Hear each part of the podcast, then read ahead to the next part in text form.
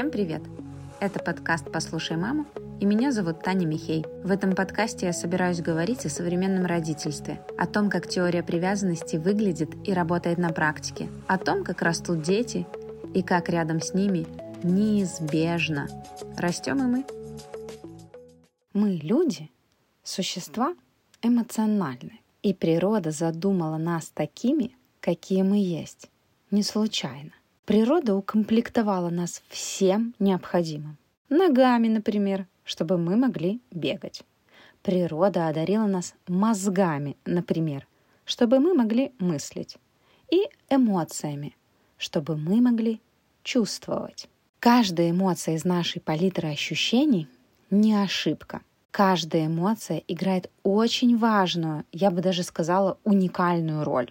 Каждая отдельная эмоция нужна для чего-то. Например, эмоция страха. Ну, она нужна для, скажем так, безопасности. Нам страшно тогда, когда нам что-то угрожает. Это довольно неприятное чувство, но если бы мы не ощущали страх, то нам, как человеческому виду, скорее всего, очень быстро пришел бы э, капец. Если бы наш какой-нибудь неандертальский предок не боялся тигра, его бы съели моментом.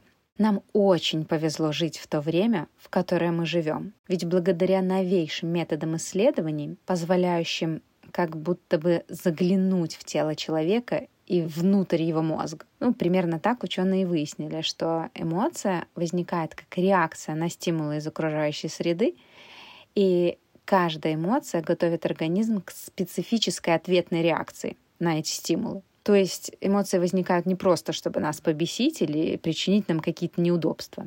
Я понимаю, что это достаточно длинное вступление к тому, о чем я вообще хотела сегодня говорить, но без этого как будто бы нельзя, потому что до сих пор я вижу необходимость говорить об этом, о том, что эмоции важны, эмоции нужны, эмоции не случайны. И вы сейчас поймете, почему я делаю такое большое вступление.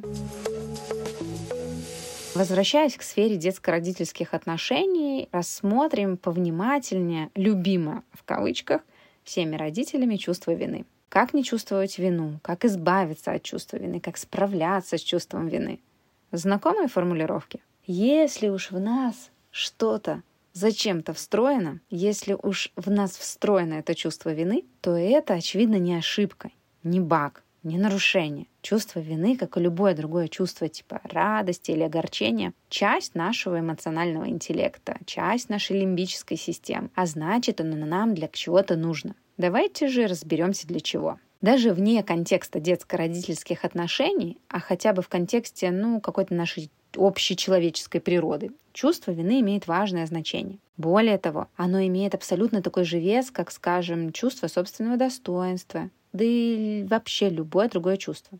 Это важно, потому что чем лучше мы находимся в контакте со своими собственными чувствами и эмоциями, тем меньше мы подвержены общественному мнению, тем больше мы делаем истинно собственных выборов, тем выше качество нашей жизни, качество отношений, в которых мы находимся, как-то полнее реализация человеческого потенциала. Утрата какого-то чувства имеет достаточно серьезные последствия для человека, для его развития и становления, да и вообще в целом для жизнеспособности. Серьезно. После этого вы все еще хотите избавляться от него?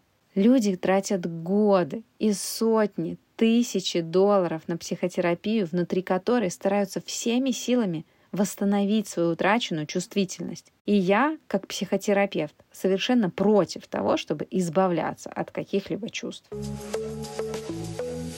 В родительстве же чувство вины имеет очень конкретное значение. Чувство вины — это не наказание родителям. Это всего лишь маркер того, что мы делаем что-то не так. Это знак, что вот прямо сейчас надо остановиться и посмотреть, что тут вообще происходит. Чувство вины — это обратная сторона ответственности, которая выдается нам автоматически с рождением ребенка. Осознаем мы это или нет. Чувство вины считается, даже по словам некоторых специалистов по душевному здоровью, считается токсичным чувством. Но это, разумеется, не так. Да, чувство вины — это неприятное чувство, это факт, но не токсичное. Оно не разрушитель. Оно скорее, как бы это сказать, наверное, проводник и ведет нас, и поправляет нас там, где мы или уже оступились, или вот-вот готовы накосячить.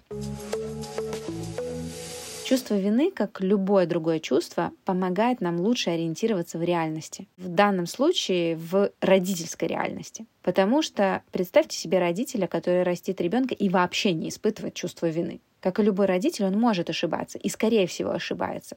Но когда нет вины и нет внутреннего указателя, где он ошибся или как он ошибся, а значит, у родителя нет возможности ни извиниться, ни признать свою оплошность или как-то иначе компенсировать ущерб. Родитель без чувства вины становится опасным для своего ребенка, потому что вместе с избавлением от вины теряет берега и ориентиры, а вместе с этим и возможность построить действительно близкие отношения со своим ребенком. Ведь где есть близость, там всегда есть место для уязвимости.